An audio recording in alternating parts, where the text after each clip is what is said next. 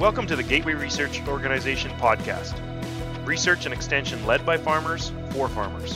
Come grow with us. So I'm Amber. Um, I'm with Gateway Research Organization. We're a nonprofit association based out of Westlock, Alberta. And tonight, our special guest is Grant Lastiwka, and I'm super excited to have him. We've worked together a fair bit in the past. Um, and then we're also on the board for Alberta Forage Industry Network, which is uh, supporting the voices of forages throughout Alberta. With that, one of the projects that AFIN has been working on is Farming the Web. So, Farming the Web is a Kijiji for farmers it is a great place to buy and sell um, any of your farm goods. There's a place for services listed. So, and if you look really closely, you might see Steve's bale truck that he's selling on there. So you can give him a hard time about that too. So, yeah, outside of that, I think that is all for me. And if Steve, do you have anything to add? Well, I don't have anything to add after that. You did it all. Thank you. I don't have to do an introduction now. Uh, no, I just was going to say that the um, we started this Wednesday night networking uh, last winter when you know all the conferences and, and things were shut down, and the biggest part of that that I, I missed is the networking, the the one on one, and the you know talking around the, the dinner table at the conference. So we decided to start up just a straight networking, um, no presentations, no slideshows, no nothing, just networking. With that being said, I'd like to introduce Grant Lastiwka. Um, our special guest tonight. Uh, we needed to start this off with a bang. So who better than than my, the the grazing guru, as I used to when I first met him. That's what he was called, the the grazing guru or the grass guru or something. Grant's been with uh, Alberta Agriculture for over 30 years, and now he's working with uh, groups like ARECA, um, AFIN. He's on the board of AFIN, also working with Union Forage right now, I think. And uh, yeah, he's been a huge mentor of mine over the the the last what 20 years that I've been in this area. I'm really grateful for all the knowledge and information that Grant's been been able to give to us. So, um, our topic for tonight is is winter feeding systems. We've we needed to pick something to start with, so that's what we're going to go. I know uh, Grant's lots of experience with that, and uh, we would like to uh, start with that. But if we go on a tangent, that's perfectly all right. We don't have to go in the same direction all night. So, by all means, uh, I'm introduction for myself, uh, Steve Kenyon. I'm with uh, Greener Pastures Ranching. And uh, yeah, we just decided we wanted to do this, and we partnered with the Gateway Research Organization to get this started last year, and it was such such a success that we're excited to be here again this year and and uh, doing it again. So I'm going to turn it over to Grant. Introduce yourself a little bit, a little better than I did, and then maybe introduce the topic and your your comments on the uh, winter feeding systems. Thank you so much, uh, both uh, Steve and Amber. Certainly, the Pembina Forage Association eh, was the mentor that got me started in grazing, and that is the precursor to the Gateway Research Organization to talk about a small world. And I think that's what so much of us find in the grazing fraternity the opportunity to have the networking, the peers that we can all ask questions of and learn from, and in so many ways share the mistakes so others don't make them. Um, when I look at the winter feeding side or feeding systems, every year is different. And I've had a couple of mentors to me make a comment, and it was within two weeks of his each one and this was a couple of years ago they said 38 years of grazing and every year is different and then another fellow who was a mentor uh, Jerry Tellieu made the comment it's a grazing mentality. And that 365 day grazing mentality is one that doesn't mean any system is a system you should use. It is a system to consider. And there's many opportunities, and that's when Steve and I did quite a bit of work together back in the late 90s and such was looking at varying feeding systems and extending the grazing season.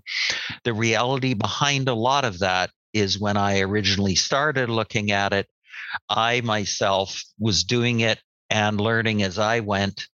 My 30 some years with Alberta Agriculture uh, just opened the door to meet some wonderful people and the Forage and Applied Research Associations networking opportunities to really develop that and build something that I know many of you are working with, hopefully through some of these living labs and other opportunities happening across Canada and other places to get local and regional research and such done.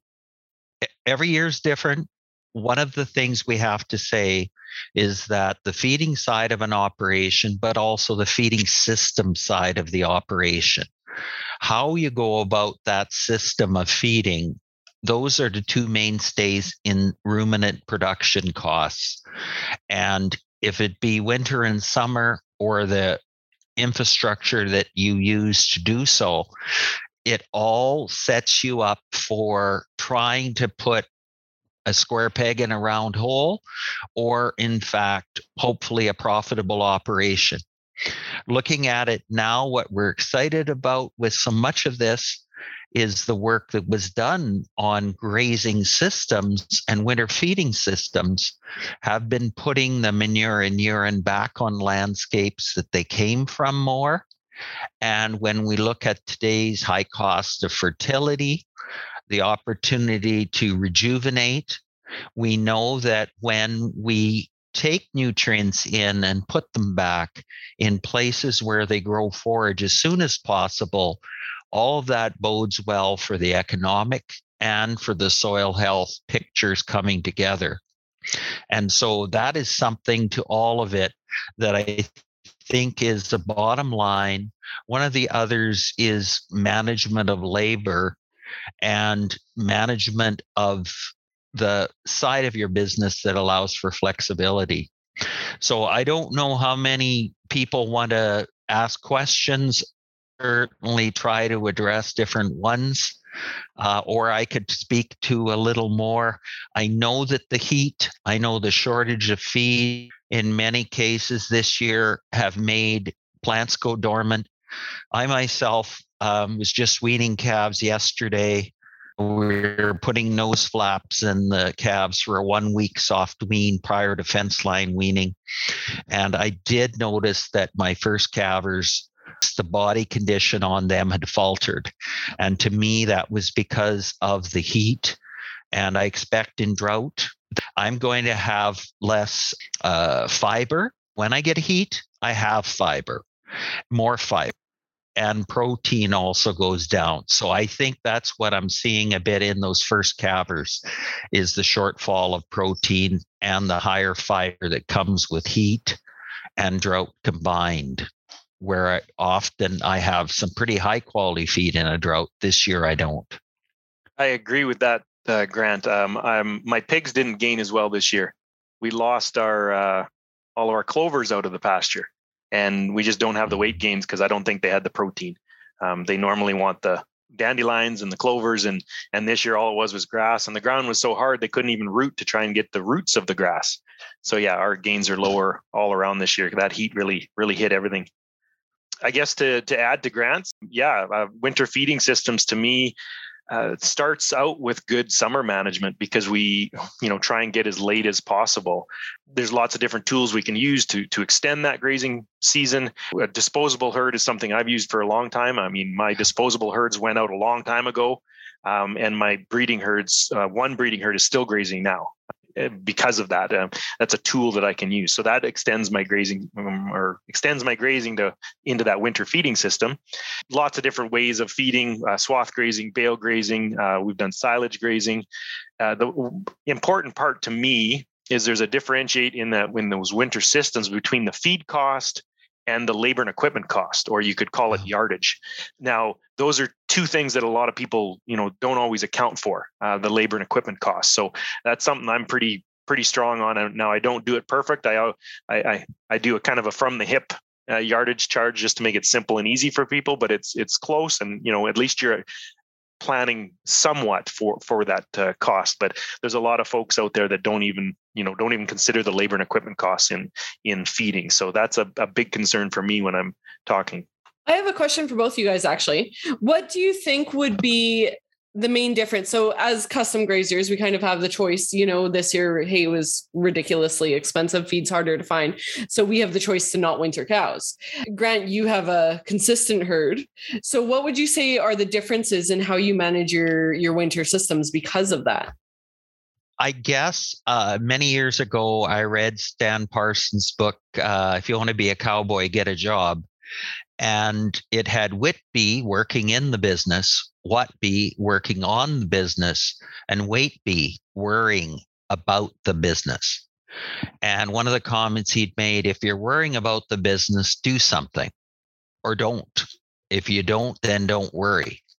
So I use that as a gut check. And with our systems, I'm looking at a perennial forage base.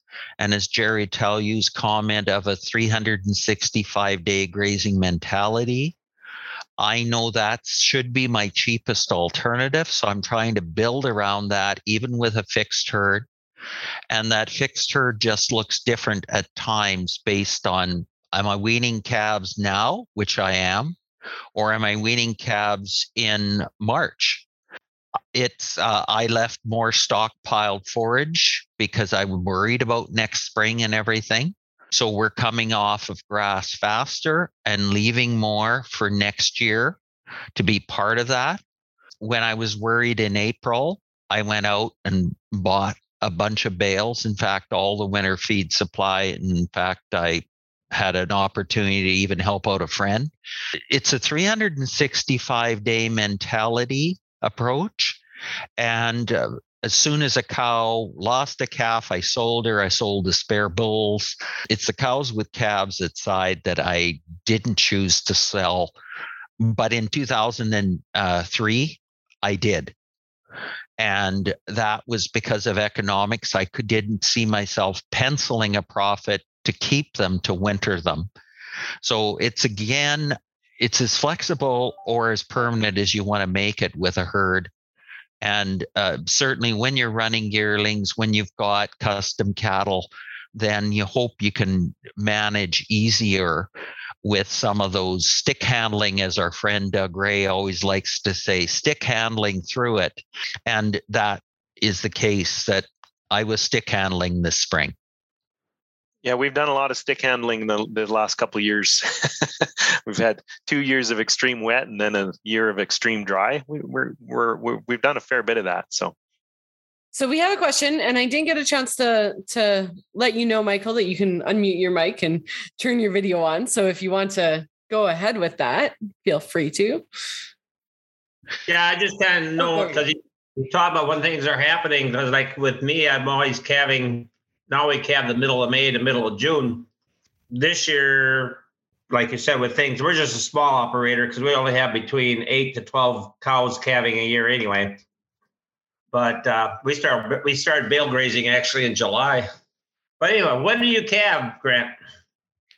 We start calving the last week in May and we've calved in the end of April uh, up until BSE and the big snowstorm that hit us that spring. We realized that the teachings Dick Diven had for us, we could do more with calving later. It does cash flow you and other things into doing things differently. Originally, we calved in February. So we've been well said, Michael, because when you calve, determines how you can manage because that is a decision you make that ties you into some different decisions that others can have and you might not have because of it. Yeah, because with us, we used to calve earlier too, and then we didn't have. I don't know what your extremes are for temperature or weather, but we went to middle of May because we had all of a sudden those cold snaps, and I wasn't fast enough to get out there with the calves because we just leave them out in the pasture because normally it's nice by the middle of April, but sometimes, but okay, thanks. Yes, there is no right time or wrong time. There are thoughts of why. And I know I had a friend that, unfortunately, from Manitoba, I can't even think of his name right now, but he was uh, Nickel, Glenn Nickel. When you've got really wet springs, you don't have high land, all of a sudden you might find yourself having to calve earlier so that everything's not in the mud. So every when you calve, it's for a different reason for many people, different purposes. Um, certainly, it's a lot easier to calve more cows with less mistakes when they're calving later. Thank you. Awesome. Uh, next up, we have Scott. You said you might be ready to go. Yep. Yeah, I'm ready. My question is on um, I've been hearing it called zombie canola, where it looks dead and then it comes back to life and then it's flowered. um, or even it could even like maybe if you have any particular experience with either testing that or people trying to graze it. And then if you have any other comments on other stuff that people have tried to graze, whether nitrates have been a problem after rain has kind of reinvigorated things. Um, I can take a try at that. I'm I'm not a person that worries very much about nitrates, and that kind of sounds maybe funny. You never say never. The nitrogen that's in the soil and the regrowth that occurs, it's sink and source. So something growing rapidly, something with a high fertility present to draw on. I worry more about swath grazing ground, manure, urine, fields and such. The regrowth of canola is a poor man's alfalfa. It's a high quality feed. And uh, I caution people to make sure that if they are grazing it, and I would too, Scott, I like it. I have grazed it. I have fed it. Is just kind of keep track of the sulfur in your water and the sulfur in the canola, because both of those could, in fact, be something that brings on polio. But as nitrates go, cows adjust. Fatter cows tolerate more nitrates than skinnier cows. The nitrates are highest in the lowest parts of the plants. Um, the nitrates are, in fact, uh, if a plant keeps growing, uh, nitrogen is used in growth. When plants stop growth in mid stride, their fertility of nitrate coming in is locked in more. Uh, but it is still solution by dilution. And I still look at any feed stuff as a feed stuff to look at. I know we've got people out there grazing canola regrowth, and they should be. It is a valuable feed stuff. Why do we have all those cocktail covers of brassicas out there in the industry? Canola is just another one of those brassicas that is a, a high quality one as long as the bottom leaves are still maintaining color and not falling off, uh, really losing color, we still have an alfalfa stand quality essentially in a canola. But the high sulfur after about three weeks of grazing, particularly if you've got high sulfur in the water, could be something to keep an eye out on. At the same time, they could be grazing headlands. They could be grazing a bit of a mixed ration. Maybe you pull them off and put them back on. It's a good feed. You're hilarious, Grant, because I just did a video with Barry Yaremcio on nutrition in canola regrowth. Um, I'll post a link for it right away. But you you guys were right on the same page there. So that's fantastic. It's it's nice when our experts agree. Just with the can- with the canola in front of you or any of those stuffs, these are the feed stuffs that I hope we can work with in the grains industry because there were many silage crops that regrew this year after silages came off. There were, with those late fall rains, we had valuable, invaluable forage growth present.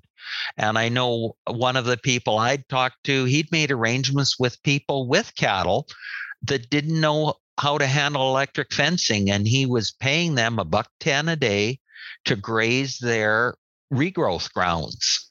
And he would put up the fence for them, put his cows there, truck the water, move them on, and for a buck ten a day, he said a cow calf pair is pretty affordable versus winter feeding. And so he was using a variety of feedstuffs on a multitude of people's land that even had animals. So whether it was a feedlot operator, a cow calf operator that didn't have fences, he had water, he had skills with electric fences. So he was have cows will travel, and I know Steve's done a bunch of this over the years.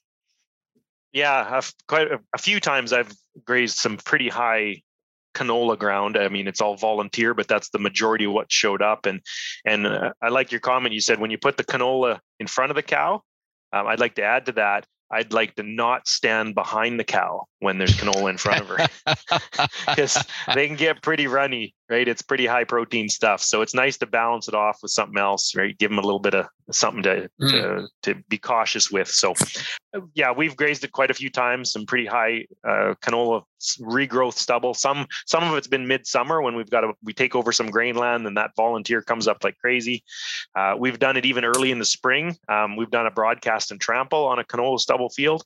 And basically, we threw a bunch of seed out first, and then they went out and grazed all the volunteer canola. Really, really young and really lush. So, yeah, they get pretty runny. It's a high quality feed, but uh, I wouldn't want to do it for a long period of time because I don't. I like a, a, you know a mixed ration in in any diet.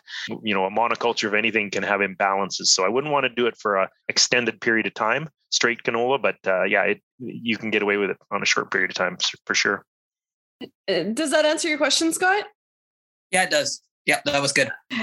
Dustin, we have you up next.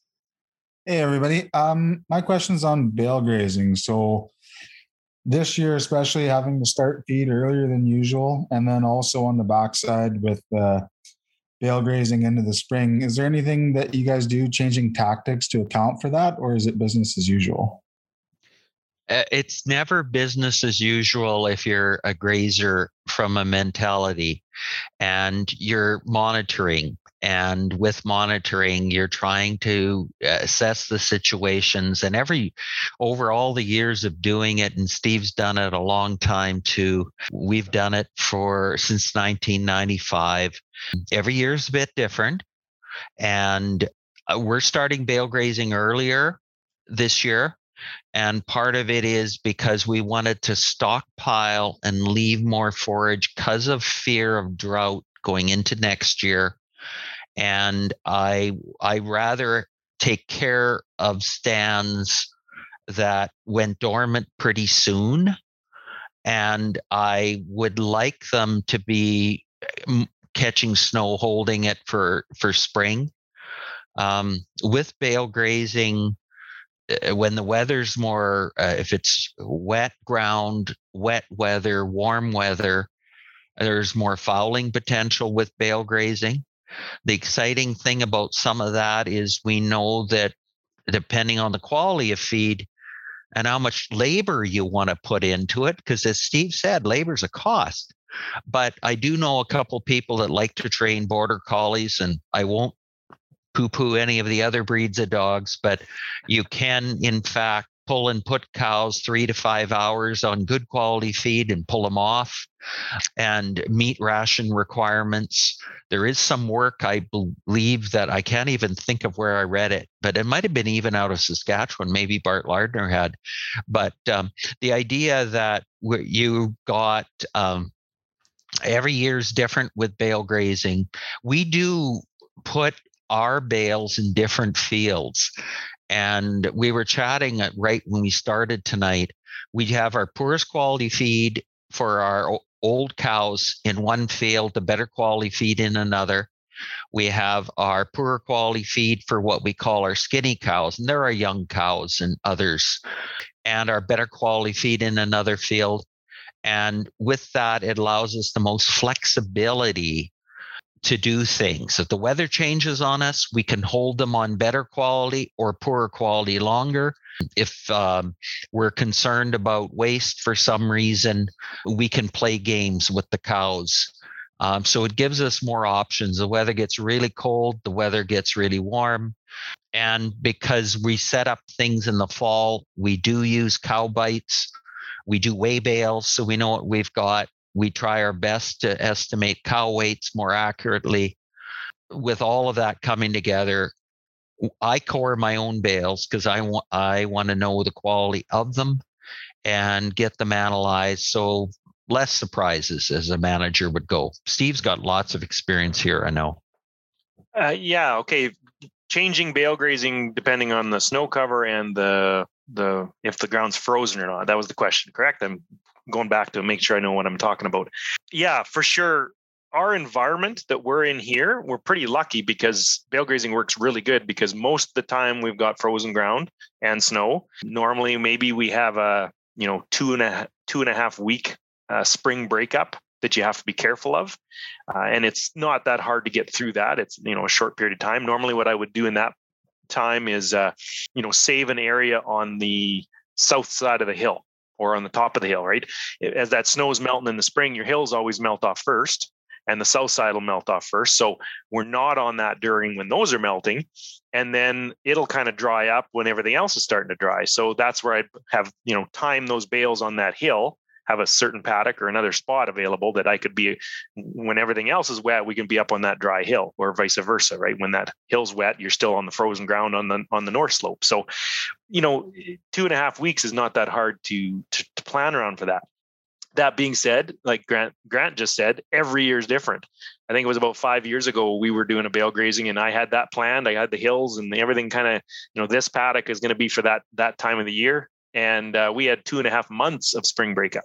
Yeah, we punched out some paddocks and we yeah. ran out of dry spots and and uh, we did some damage to probably two or three little paddocks. And I once things start getting to, so that it is too wet, well, then I have a sacrifice piece, right? We just move in there and we beat the heck out of it. Um, yeah. It's better than beating up all of it. You can easily start feeding on the far side, right? I have a bale truck, so we can spread them out a little bit during that period. But then now you got you know muddy ruts and stuff. So i'm almost i'd almost rather just leave them on the bale grazing and, and let them have some hoof imprints instead of all these ruts that the, the vehicles make. So in a wetter environment yeah i would i'd be changing things. I'd have a sacrifice paddock or i'd have a, a different spot. When the ground gets soft uh, pull them off get them get them out somewhere else. We're kind of lucky that way that we have such a long cold winter that bale grazing works very well for us. So i guess that's our advantage here. But um, yeah uh, next up, we have Linda.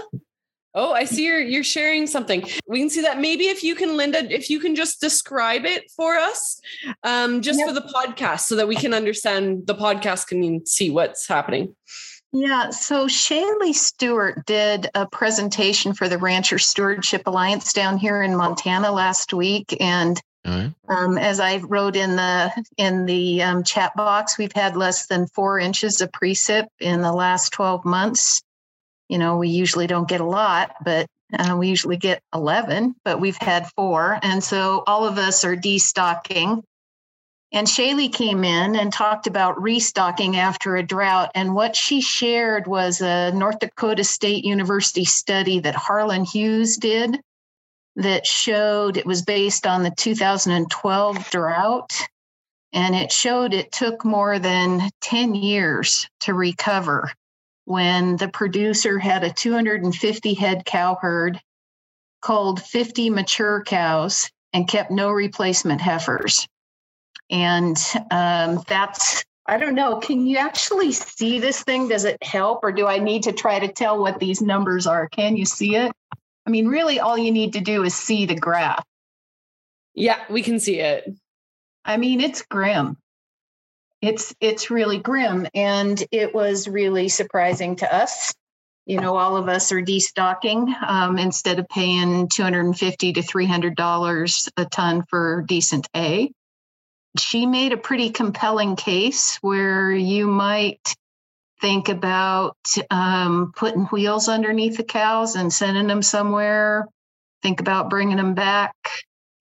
Um, just realizing that the cost of gain your input costs over this winter are not the only part of what she told us to think about. She told us to think about future years' income. And I just wondered, yeah. Grant, what you thought about that because I can see how you integrate all these other things that people are thinking about. And um, this was a new way to think about it for me. We value grass, we know we value soil and we look at those as uh, protection items that we can ill afford to move backwards with in the industry. I won't sacrifice them.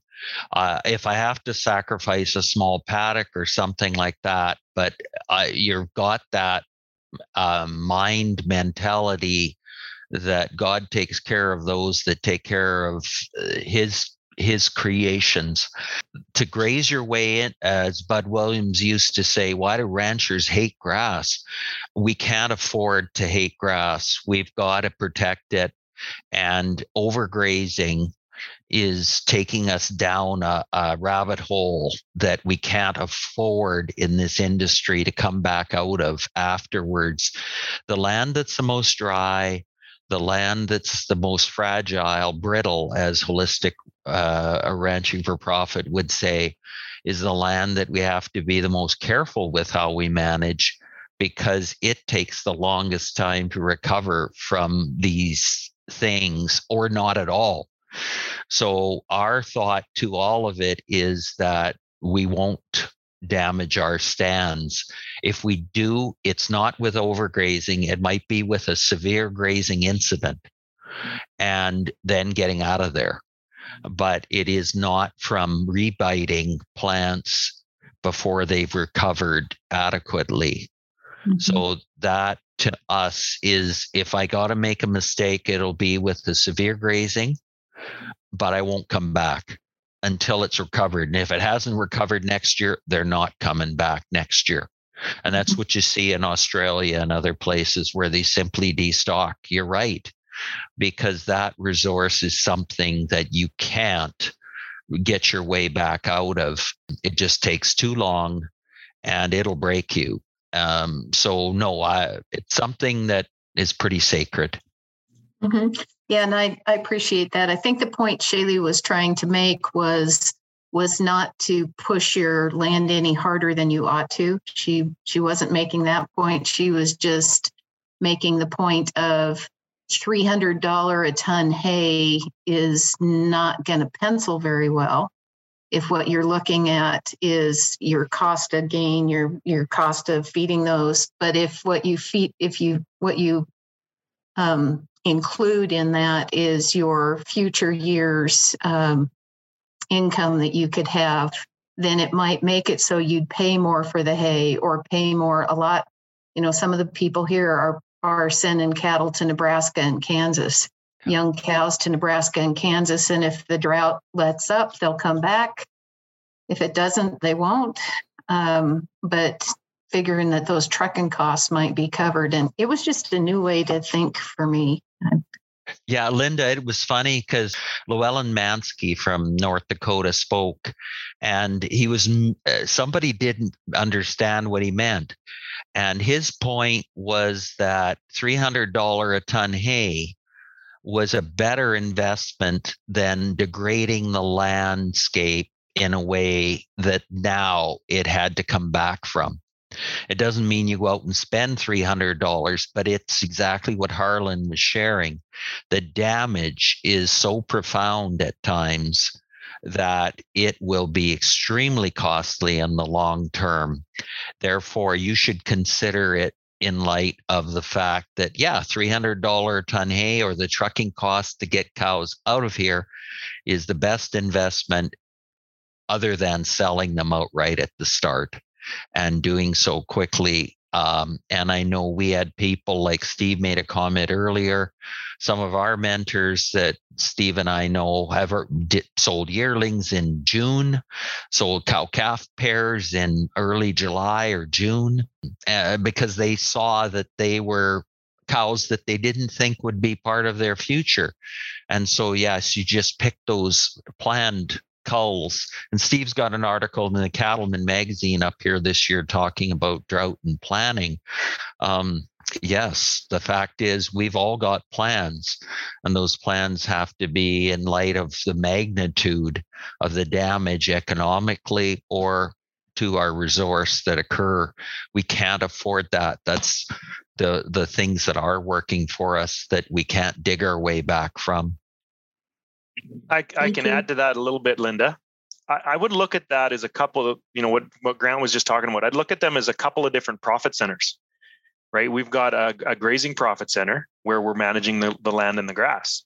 And then we have a cow calf profit center, which we want to protect both of them. We want to make sure that, you know, try and keep them both profitable. Um, and in that decision, okay, now I, I want to protect my grazing. So we're going to get those animals off. Now, where do we put them? Is it more economical for me to send them somewhere else to feed them? Is it, you know, for that cow calf profit center? Or is it more economical for me to buy some expensive hay? Or is it more economical for me to cull some and get rid of them? And I understand the point of, of what that that uh, I'd like to see it, but I haven't yet. But the the, the point of it is, um, if you sell off part of the factory, right, you're not going to make as you, you don't have as much income next year, right? So when you sell off part of that factory, what do you do with the money? Yeah. Right. Can mm-hmm. you invest it in something else, or do you just, you know, go buy another pickup truck with that? right. Like, can you take that money? You you had to cull some cows because feed was too expensive, and you didn't want to lose money on that. Now you sold some cows. Did you lose money on the buying and selling of your cow herd? Did you buy them cheap and did you sell them expensive? Or was it the other way around? Did you buy them expensive 10 years ago and now you sold them at cull prices? Mm-hmm. well if you sold them in you know uh, august when we knew there was a drought well prices were still good right? You might have actually made a profit on on your cow herd. If you wait till now you bring them in now and you sell them well cow prices are in the in the toilet so um, if we're going to you know play buy and sell with the with the herd itself, not the calves that you're selling. That's kind of your cash flow going through it. It's a timing thing, right? This year, I was surprised that the cow prices stayed strong so long, right? So if we if we you you bit the bullet and said, yeah, I'm going to sell 50 cows. If you sold them earlier, you, you might have done all right on them. And now you could take that money and invest it in another profit center or another something that could you know you know buy sheep or buy goats or buy chickens or invest in Tim Hortons. I don't I don't know, but can you can you make those changes without selling off part of the factory?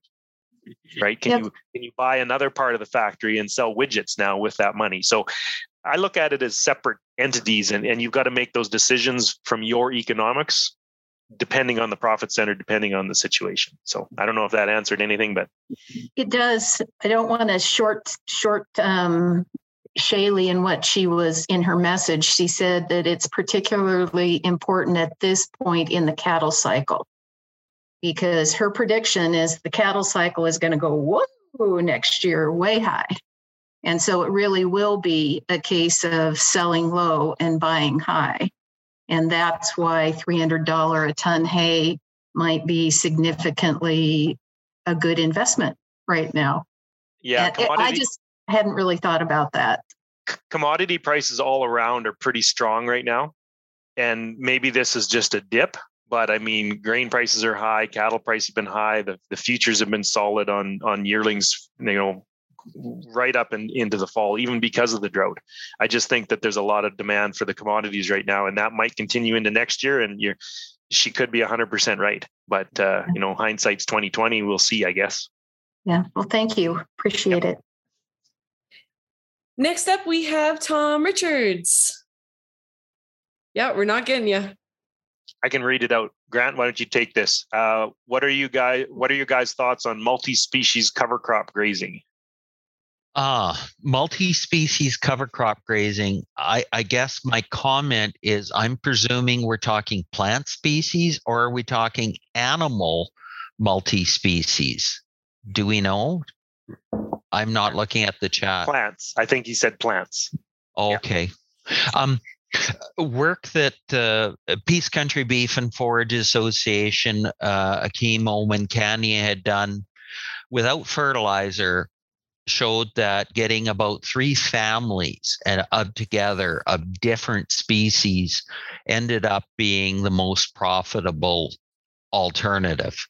So I guess what we're looking for here is, is all that work that at the start that uh, uh, Amber and Steve were talking about digging deep, looking for roots. We're looking at the different opportunities of plant roots to explore below the soil and work with soil organisms we're looking for the different plant species above the ground to take advantage of drought or moisture resilience to it too. So it's more than just saying it's oats or barley, two cool season grasses, if you want to call it, or cool season cereals, but trying to get the diversity of three different species attributes coming together is probably the biggest difference makers in the use uh, in the US or in southern warmer climates.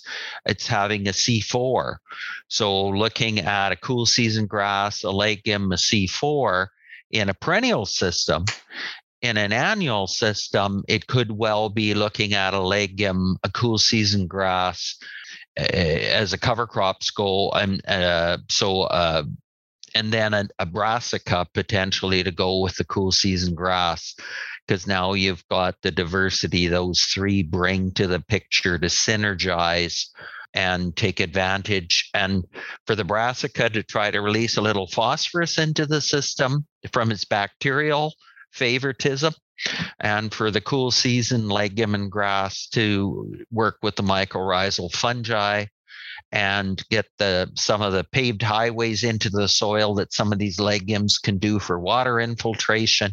Also with the fact that we've got that ability for those species to be able to be drought avoiders in some cases where others aren't. So some of the legumes are pretty good drought avoiders, and you'll find that they will survive the first part of a drought before it affects them so much so. And as Mike, Dr. Mike Schellenberg would say, some of these are uh, hydraulic uh, lifters, maybe is the word to use, where they'll lift water from depth during the heat of the day and release some back at night into that uh, rhizosphere for the benefit of grasses. So, those are some of the principles behind the cover crop mentality um, that I'm still learning about. And Steve, you've done a lot here, I know. Yeah, I love cover crop grazing. Uh, are you referring to cover crops on grain land and then it's going to remain grain land? You can just nod if you want. I'm going to go with that. Cover crops are great, and uh, Grant's description was 100%. Um, the polyculture of plants gets you a polyculture root systems, which gets you a polyculture of soil organisms, right? And that's where the magic happens is getting all those soil organisms in there. So I like to see as many different types of root systems as I can. Um, so as Grant said, some you know tap roots, creeping grasses, you know uh, legumes and and bunch grasses, uh, C4 versus C3, annual versus perennial, right? Can I get a, a, a combination of different types of root systems in there? That being said, there's a risk to this as well. Um, because I've worked with some grain farmers in the past and I've taken over some grain land, you've got to be careful because this soil is not very stable, right? It, it's grain land. It's it's you know it's not as strong. If you get a really wet year, you can punch it out and do a lot of damage, right? Like give me four or five years of doing this, and then it won't punch out. No, it's just near so bad because I'm going to heal the mm-hmm. land. But to begin with, this this grain land that I'm going on to, it's very fragile if it gets too wet. So, luckily for me, in most cases that I've taken over grain land, it's a small piece of grain land touching one of my grazing cells so I can I've got some flexibility, right? I've got, for example, one down, that I'm thinking about right now. We took over 60 acres of grain land, touching a pasture of mine that has 1,100 acres. So pretty flexible on when I hit that piece, right? If I'm coming around doing it and it's pouring rain and it's super wet, well, I don't have to be on it, right? I'll go graze some other paddocks and come back to it. Whereas another piece that I took over, we took over a hundred acre piece of pasture, all grain land, seeded it down, and that was three years ago, and it was the wettest year I'd ever seen. Um, we were grazing through 11 inches of uh, water, right? Like I know that because I was I had 12 inch rubber boots. I, my socks did get wet a little bit, but uh, it was just there was nowhere to go, right? I ran out of high ground and there's nothing left to graze and there's nowhere to put the cattle. So be very careful with that, depending on your environment. I know a fella uh, down in Colorado. They're they're under irrigation. Well, he grazes cover crops all day long. I got like every every year, but he can control his rain. Right, he's under irrigation. He knows when it's going to go there. If you're in a wetter environment, trying to you know turn those cows out onto that land might be a risk. That being said, if that's your case, well, maybe you you still grow that multi-species cover crop, swath it, and wait till the ground's frozen and go out and graze it right yeah. and there's less risk of, of that happening you still get the, the the that all that growth all that benefit to the soil with all those root systems and all the you know soil biology and then you you have less risk of damaging. I know now. I know in December we can get a warm spell, and all of a sudden they're punching it out again. But um, there's less risk if you can wait until winter to do that. So you still get the nutrient recycling, you still get a lot of those benefits, but uh, just save it for the winter. So my two cents we really are looking at getting some of those. Uh, if we're looking at regenerative agriculture, we're looking at integration of perennials. We're looking at integration of livestock on landscapes. for the sake of true soil health. And that simply means that we have to be careful that the relationships we build with those grain farmers like Steve's working hard on are really ones that are win-wins because unfortunately we're hearing way too many thoughts that why would I want those animals on the land? because they don't see the benefit. And yet we know many of our mentor peers that can show you many benefits of that thinking holistically thinking regenerative and as uh, Shorty was commenting collaborative management systems too Great stuff, guys. Uh, next up, we have Dustin. Are you ready to go?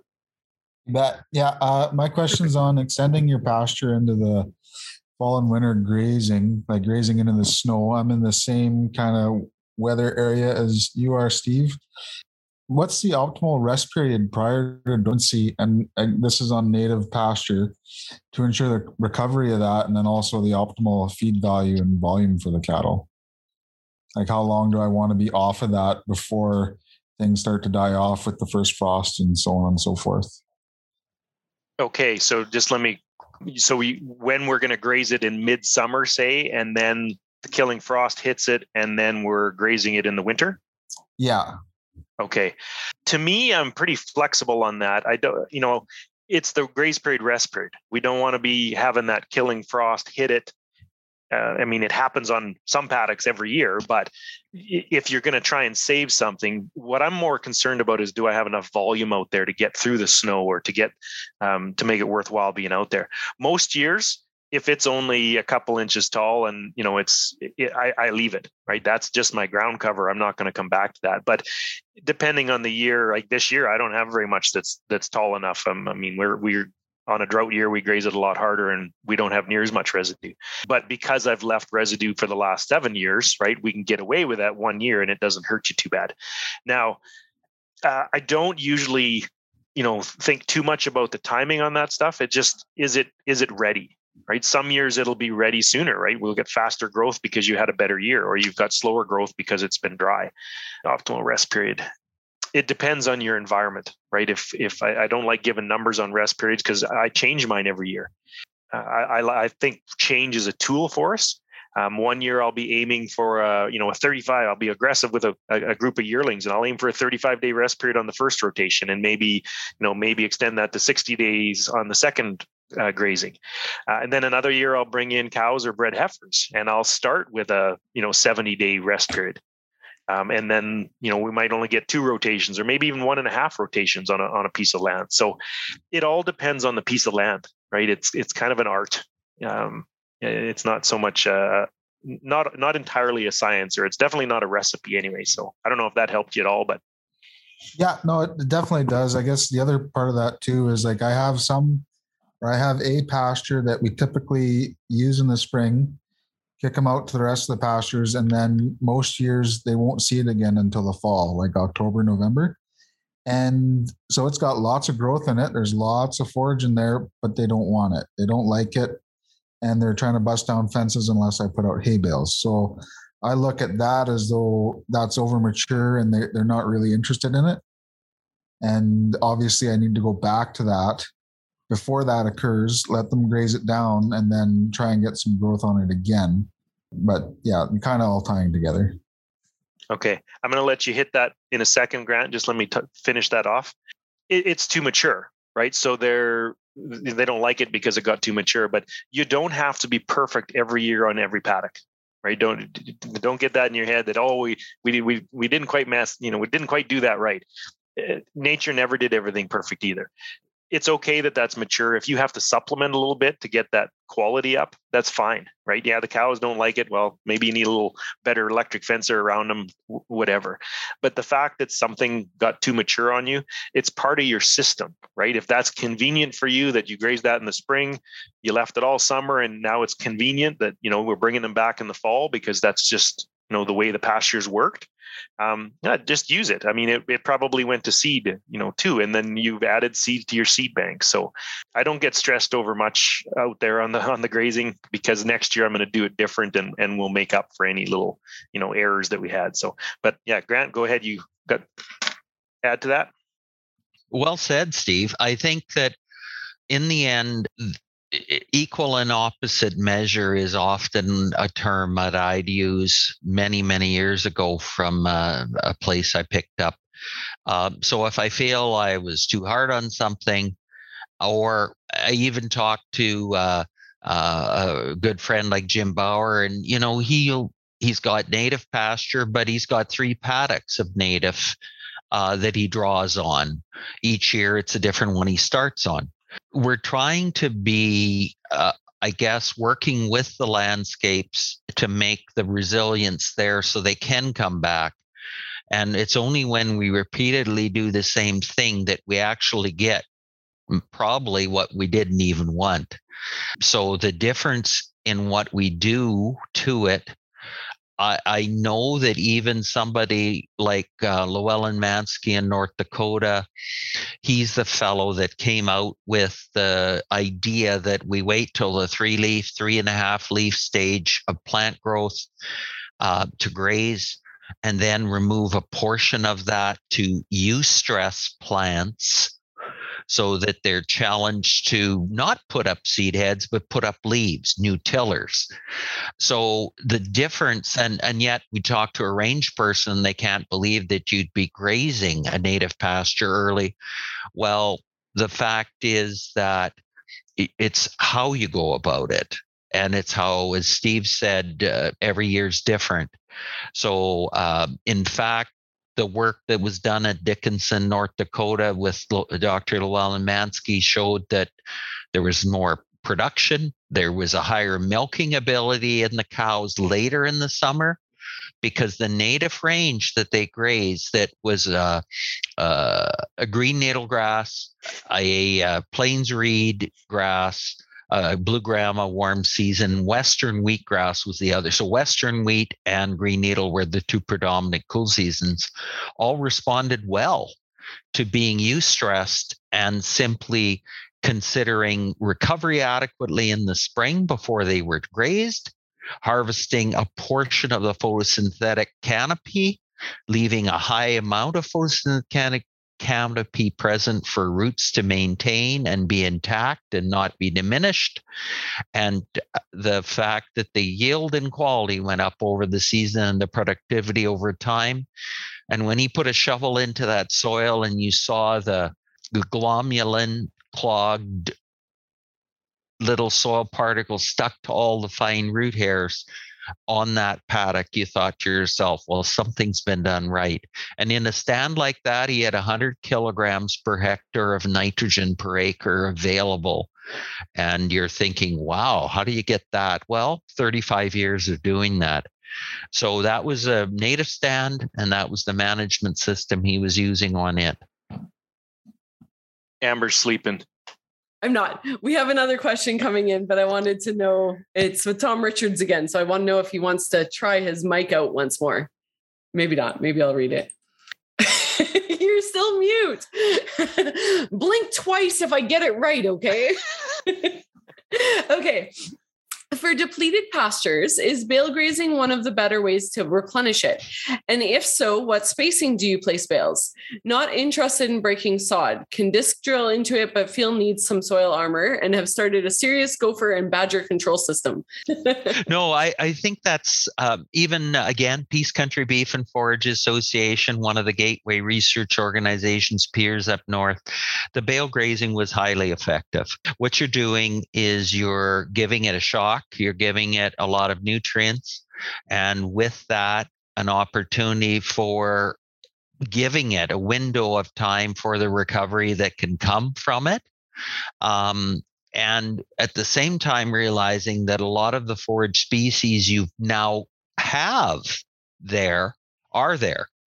And so if you've done a, a, pa- if you've grazed a pasture, and that's one of the things people ask us about with uh, rejuvenation, what species do you have there? And there are times where somebody will be very unhappy with the species, and then the rejuvenation side is a challenge because if we just leave it like that, or if we try to feed it like that, it might not change as much as you think. You might have more productive Kentucky bluegrass and quackgrass, and maybe that's good and they're happy with it. But the bale grazing adds a lot of phosphorus, potassium, sulfur. And you'll often uh, see uh, situations where there's a whole bunch. And today, a fellow was telling me after his bale grazing, he said, I never planted it, but all that red clover that came, holy smokes. So the fertility addressing the need for the red clover was present. There it came. The seed bank and that's something many, many years ago, Bert Smith, who was walking my land, said to me, What's in your seed bank? And I didn't have an, an answer. And I realized that was one of my weak links is I didn't have a good seed bank of legume species and other things. So now we try to manage stands for more seed set at times, be it orchard grass or the smooth brome or the legumes so we've got a seed bank present that when we do bale graze it, at times I found that all of a sudden here comes the orchard grass, here comes the legumes that were there before. And um, so it's a management system of thoughtfulness and uh, putting some of those key components together to bring them forward. But it's also, and I don't know how many read Steve's Cattleman article about, uh, you know, drought and drought proofing and years. That's the point. We're all trying to plan resilient systems that have got some aces in the hole for us over time so that when something adverse happens, we can have an equal and opposite uh, reaction, maybe if we do the right things and all of a sudden now away come the legumes that we didn't even realize we had there. Yeah, I think uh, the bale grazing system has been highly effective to add soil. Uh, the placement on them, I know that Ag Canada had wanted us to keep them far apart. Um, I don't. Mine are tight. I cover landscape with them being tight together. I might not come back for seven, ten years, maybe 15 years but I have got them more uniform across our landscape simply because uh, in our situation, I find I want more uniformity and so I can manage that area. And right now, when we soft weaned our calves with the nose pieces, we went on to a bale grazed area that the calves were on last year and the year before and the year before in stages so every year was a new bale grazing with second cut hay placed six paces center to center. So pretty tight, seven paces. And this is the fourth grazing this year with eight inches of moisture in total now. I think we've got seven and a half uh, inches maybe. But when you've got a lot of fertility on it over time, and this is the third time the stand's been bale grazed since 1995. So our soil organic matter is higher too. So it is a very, and Steve's article talks about this the broken water cycle. We're trying to address a number. I'm stealing all Steve's thunder. It was Steve's a mentor to me, so I I figure if he taught me, I can share it now because it's you know good ideas are always meant to be stolen, right, Steve? Exactly. Okay, so yeah, I don't really have to answer anything now. No, um, you've mentioned it a few times, so I did put the link to that article in there. I actually didn't think it would be on the website yet, but it was. So the, the link is in there. Tom, to me, bale grazing, it has been the only magic bullet I've ever found. Right? Everybody's looking for a magic bullet to, you know, instantly fix something. And to me, uh, bale grazing is pretty well the only one I've ever found, right? There's nothing else I've ever done that has really transformed a piece of land and and fixed it so well. And the big reason I think it fixes, I mean, Grant mentioned all the nutrients, right? The nitrogen and phosphorus and potassium that you bring in. Uh, to me, again, it's the water, right? The, the most important nutrient you could manage on your farm is the water. As an example, for every uh, 50 pounds of nitrogen you need to grow a crop, you need 10,000 pounds of water equivalent right by far water is the most important nutrient so that's what the bale grazing does is it instantly leaves a ton of trash and then the the you don't have the runoff, you don't have the evaporation, and you have water, right? On a year like this, absolutely fantastic. The very first time I ever did that was back in, well, I did a couple of years of bale grazing, but they were just very basic. So, you know, basically feeding out in a, in a spot. Uh, in 201, I did a, you know, my first real bale grazing. I put a bunch of bales out and, and then we had the drought of 202. That summer of 202, the grasshoppers moved in. I'd barely had the land. I hadn't had it very long. The grasshoppers came in and and wiped everything out. Yeah. Except the bale grazing circles. Right. I'd go out there and these bale grazing circles was it was green feed that I bale grazed.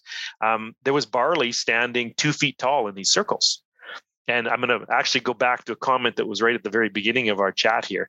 Um, the grasshoppers cleaned off everything else, but they left these circles alone. And so I started investigating about that, and I found out that there's actually a predator for the grasshopper. It's a fungus that will kill grasshoppers. The number one reason grasshoppers die is because of this fungus. I'm not going to try and pronounce it because I can't, um, but uh, that's the that's it's their you know the when they get too many you get too much moisture and then this fungus comes in and kills all the grasshoppers. So they wouldn't go into that circle. It's instinctive to them. They don't want the moisture.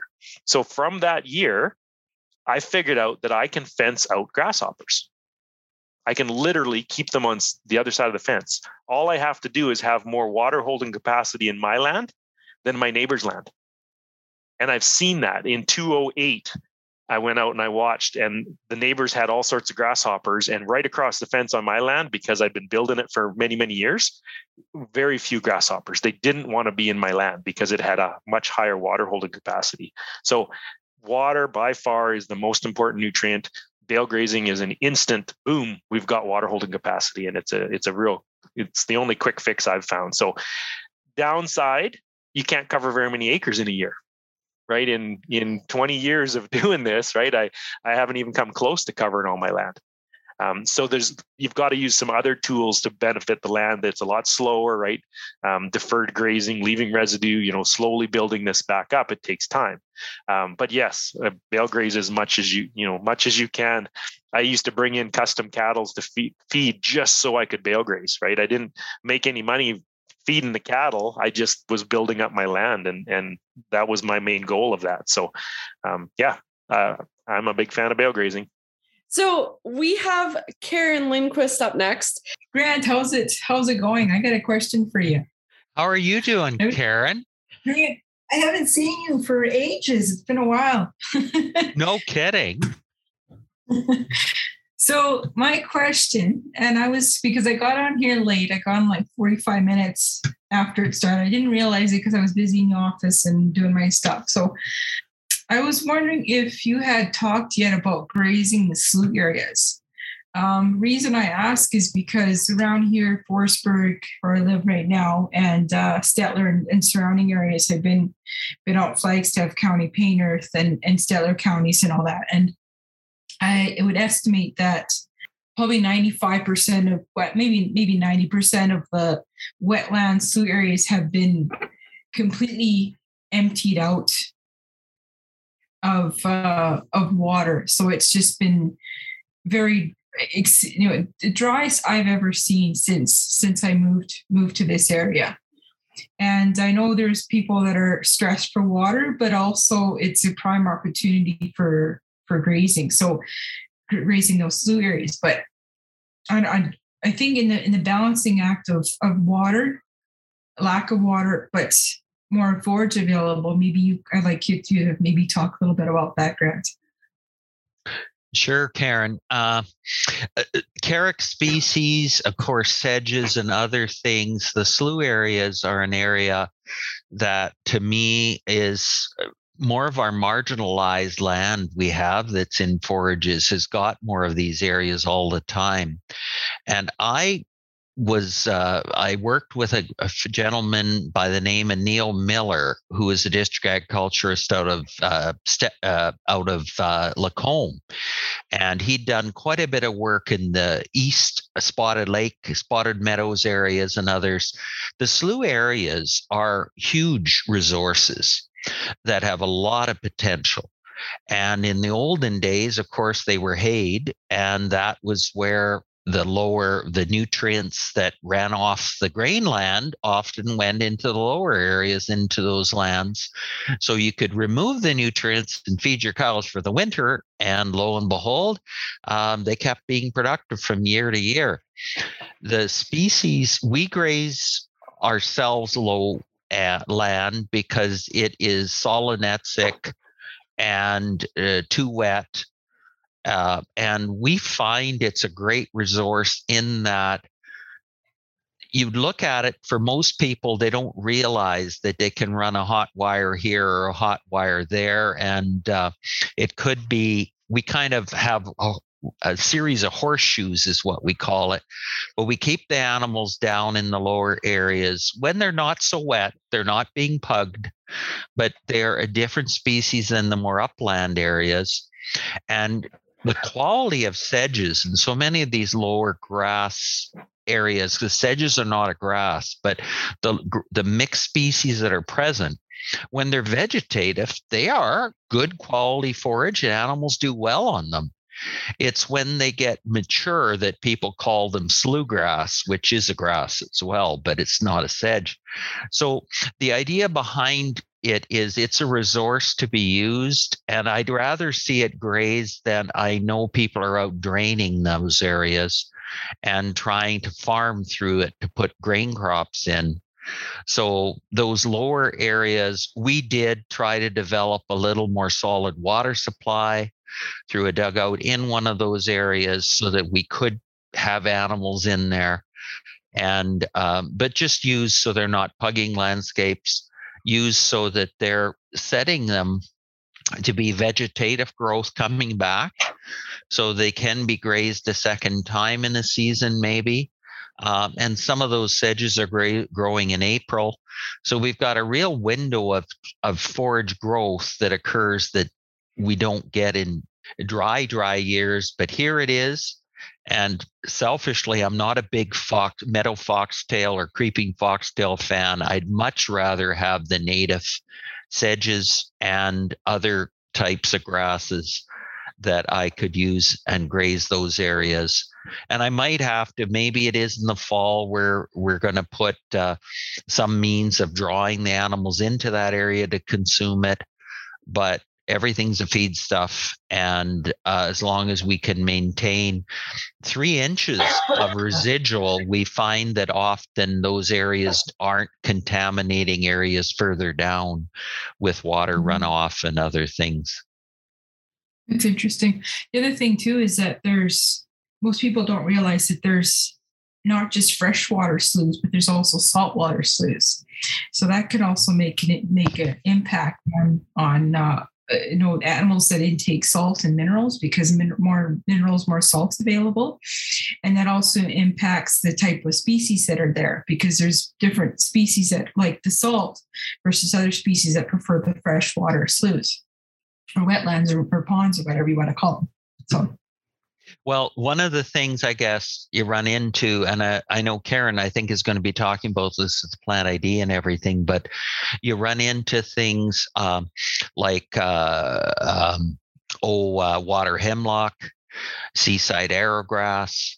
So you have to watch a little bit. Um, and I, I don't want to say this the wrong way because I want everyone to be really careful but I do graze water hemlock.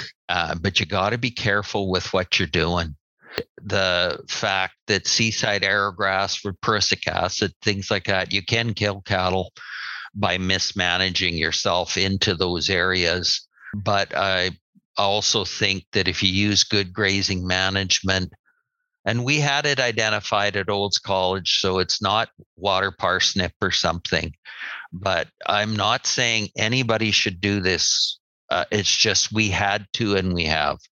So it's surprising what cows can do for you positively, but do be careful. Karen brought forward uh, uh, one thing, and of course, she'll be bringing more forwards with her plant ID session, maybe even. So I can add to that a little bit, Karen. Um, all those low lowland areas, the sloughs, um, to me, that's part of my drought plan right? On the wet year, I don't need them. right? On a wet year, I got lots of grass everywhere else. They're underwater. I don't, you know, I leave that for the ducks and the dragonflies and all the critters to that's their environment. And then on that drought year, you can come along and you get a lot of extra land that way. I don't want to drain them out, right? That's my drought plant. Um, now you do have to be careful because the quality is lower, right? And you throw a bunch of yearlings into a bunch of slough land for a month, uh, they're not going to do so well. Years ago, I had a buddy uh, in one of our bad droughts. Uh, I think it was I think it was a 202 drought, could have been 208. Um, he was uh, managing a, a grazing uh, pasture, uh, he was bragging about how much grass he had ahead of him. Like, oh my goodness, all this lowland is is dried up, and I got acres and like hundreds and hundreds of acres of extra grass that you know other years I don't have. You know, he was bragging about all the grass he had, but in the end, you know, the end of that year, um, the animals didn't gain at all. Like some of them lost weight over the summer. So it's a great backup. Uh, you might need to supplement on it. You know, is it a low quality? If I'm going, for example, this year uh, I had a, a, herd of steers, and my customers want to make sure they have gains. So when we come up to a quarter or a half a quarter or whatever it was that was a bunch of lowland, well, I threw a bunch, of, you know, a few protein licks out with them. Um, another piece, we had some lowland, um, and there was a piece of kind of grain land with it. Well, I threw them onto the lowland. I think we spent a week and a half out there, and during that week and a half, I strip grazed the grain land, the cover crop right? So every day they got a little bit of that high quality stuff, and then they went back and cleaned up some of the low. So instead of a protein lick, I used, you know, strip grazing to be able to get that extra protein into them to balance out that ration. So, yeah, great resource to have all that lowland if it's dried up. Um, just you know, make sure you're managing the nutrition. And I actually use the the kind of the bypass protein idea. You could probably get away with that. You know, give them the high quality stuff on day one. They could eat mm-hmm. the low quality stuff on day two, and then you know on day three you give them protein again because they're going to utilize that bypass. You know, as the rumen bugs die, they still get protein out of it, right? So, anyway, my two cents. Cool. Thanks. Yeah, and as Steve's brought forward, the the protein ability through saliva and liver detoxification, the animals recycle urea. And so they are cycling the crude protein in ammonia urea form and so three to five days is often, and that's kind of with our bale grazing. Like when I said to you, we'll put them on straw for three, four, five days. Then they go back on better quality hay. Um, Steve's idea, it seems even if it is below requirements, it kind of works in summer on some of this grass Karen's talking about, as long as you're strip grazing them, allowing for them to get higher quality and then they go lower, higher and lower or actually pick a field for supplementation. Maybe it is a neighboring grain farmer that's got some land that he's concerned about, and you can work with him for soil health. It's an adjoining piece, like Steve was talking about earlier, is 60 acres by his 1100. Maybe it's something you can work with those people and improve their soil improve their landscape and develop a relationship of working together um, in a positive way for both of yourselves that gets that crude protein you need in the animals too. So yeah, everybody's got a different story to work with. And depending on how high milking the cows are too, if they're older cows, younger cows, um, we comment that we kept the cows we could go to war with after BSE and those cows can walk into a field that is some pretty much poor quality forage and they'll be as full as full can be and i've got pictures of them you think holy smokes but they got big rumens big rumen capacity and i had a friend of mine's cows with ours and i did not do him any justice i'll tell you that.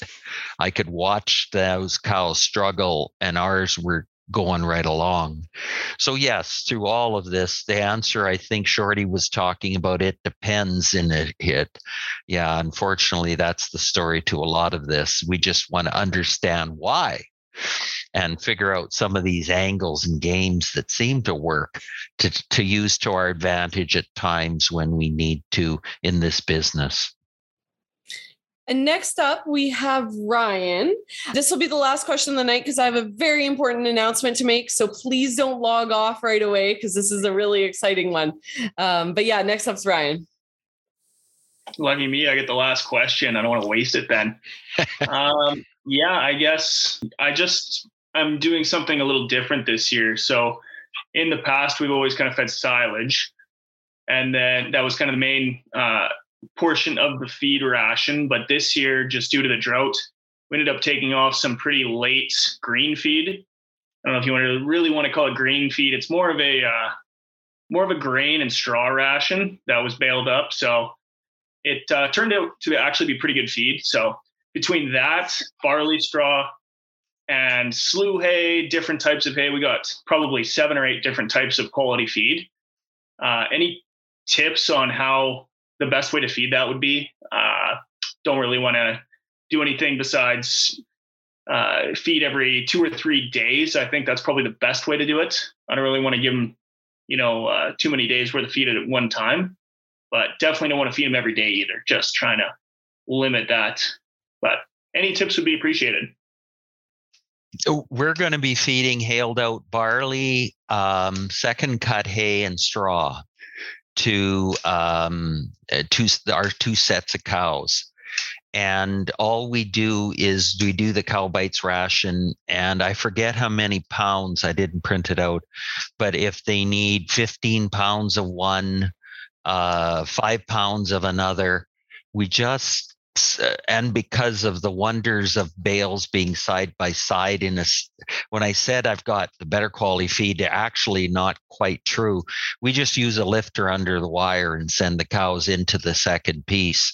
So we're apportioning the ration, um, and we might do it every uh, as long as we're matching crude protein needs of the animals on a three to five day basis, we're pretty comfortable, especially with older cows. Very comfortable with older cows meeting crude protein needs on even up to a five day. The idea is knowing what your quality of feed is so that you can uh, kind of figure it out that way. Um, with the straw, make sure you know the NDF content because I thought with my cows I could go to war with. I could feed them more than other people. And I found out that when I hit 1.2% of body weight NDF, the cows pretty well stall. I can't seem to get them over that. Maybe it's a little bit over, mm. but so I would look at the ration and look at it from a CowBytes perspective, like I have, and then use that whether I chose to give them part of that regrowth uh, on uh, one bout of feeding. So everybody got a good crack at it because the subdominance and dominance within herds is still very present, even in cow herds. So I kind of like to give them the same kind for a short period of time and everybody get a crack at it. And then I'll pull them out and leave whatever's there by dropping the fence. And then they go on to that hailed out barley or they go on to the straw. And I did have to trim some feet this spring. I'm not proud of it. I said I use I used the packing and abattoirs to do it, but we had we had 2000 pound bales with almost 900 pounds of barley in them so that hmm. was pretty hot feed to pull cows back and forth from they the young cows didn't do well on that the first calvers the last minute i had to pull them out of there and put them in with the calves so ryan i made a mistake with them and i should have dealt with it sooner but i find that older cows are more forgiving and I did, like I said, I had three cows out of 40 I had to trim some feed on. Uh, or maybe it was four, I guess. But the they'll do some amazing things because flipping them on to that those barley bales that weighed over 2,000 pounds, and there was over 900 pounds of barley, 45 bushels. I felt um, they still did okay on it. We didn't we didn't start them on it right away. We were kind of careful, because we just didn't throw them at it. But um, so far, I didn't kill any, and I made it through the winter. I had to trim a few feet on one of my old 14 year old cows that you don't expect to do a thing with. But um, I kind of thought, yeah, it's the grain overload um, from my erratic ration. But I, I'm talking too much. Steve, you go for it. Oh, that's okay. I quite enjoy that. You said something about older females are more forgiving. Is that true?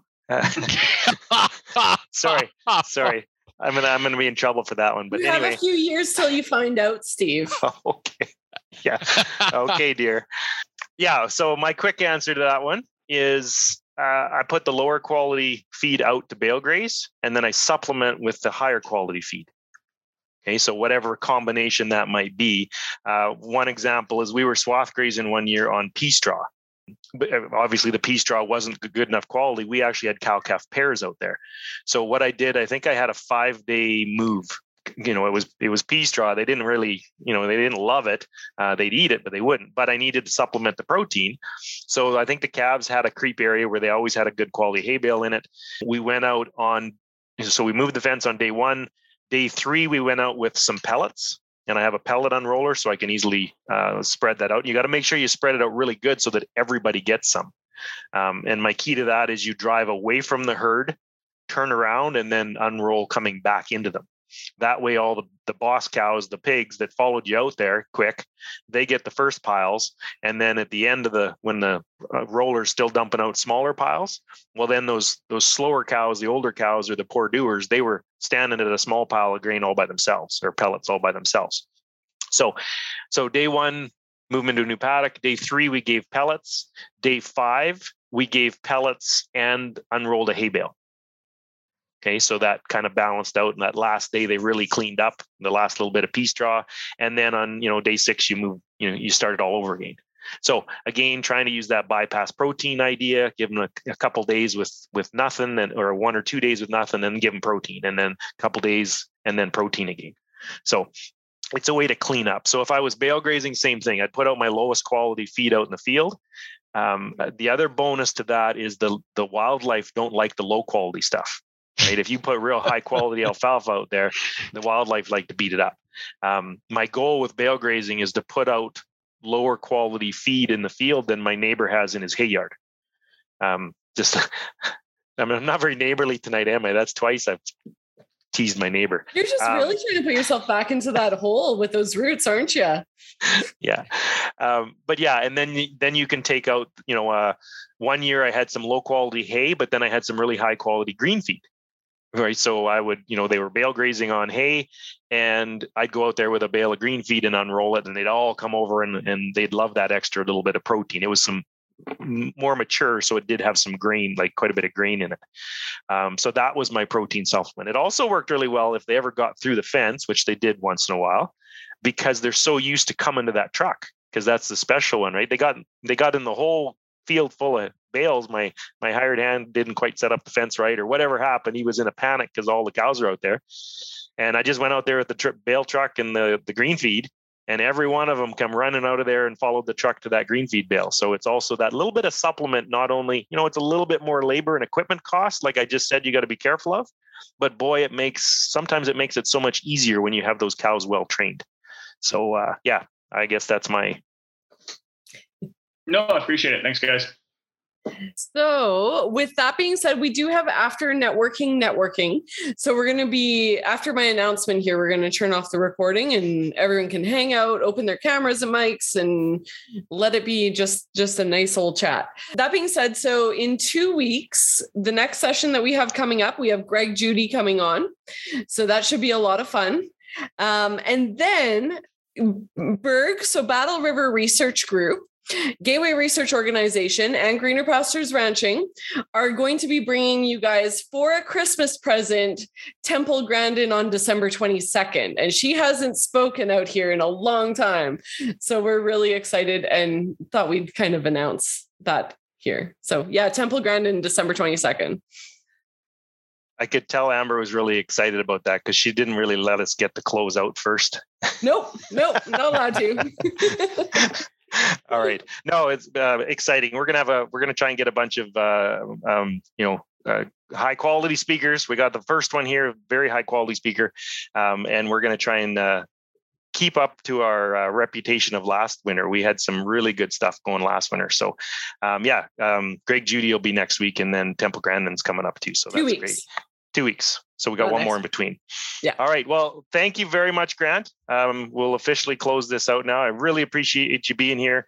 Um, it's great to have you on here. Like I said, you've been a mentor of mine for a long, long time. When I was uh, uh, pretty green and didn't have any gray in my whiskers, uh, I you know I was listening to Grant lots back then. So uh, much appreciate you being here. Do you have any closing words or anything words of encouragement to end it off with? Um, I jokingly tell people, do as I say, not as I do. Uh, the fact is, we all learn. And I think it was said tonight well, we all learn from making mistakes. Even me this spring, all of a sudden, I was out there pulling my first calf heifers out of the skinny group, I called them, and putting them in with the calves for two weeks. And we did lose a couple of calves, but I got around that pretty quick. So it's, um, very simply know that all of us make mistakes and we're all learning together. And the fact that uh, Steve maybe is younger than me, but he's been a mentor to me too. And uh, I feel very fortunate to work with Amber on teams. So take advantage of the friendships you have because they're certainly part of this grazing fraternity and the networking around. Um, and when you run into a difficulty, give a friend a call. And I, Ula was on this and the whole grazing mentor program, which by the way, Steve is working on for Canada uh, in the background, but um, was started based on Ula, who's on this call, being the person I would call on the way to work. So, talk about knowing where I need advice. I went to a master grazer lady who I have the tremendous respect for. And uh, Ula would give me advice at seven o'clock in the morning on the way to work. So, and she never uh, didn't answer the phone. So, anyway, I don't know she'll do it now, but the, the great whole grazing mentor program in my mind came about because of the amazing sharing that occurred from people like Ula. Awesome. Thanks, Grant. Appreciate it. All right. We will officially start the After Networking Network.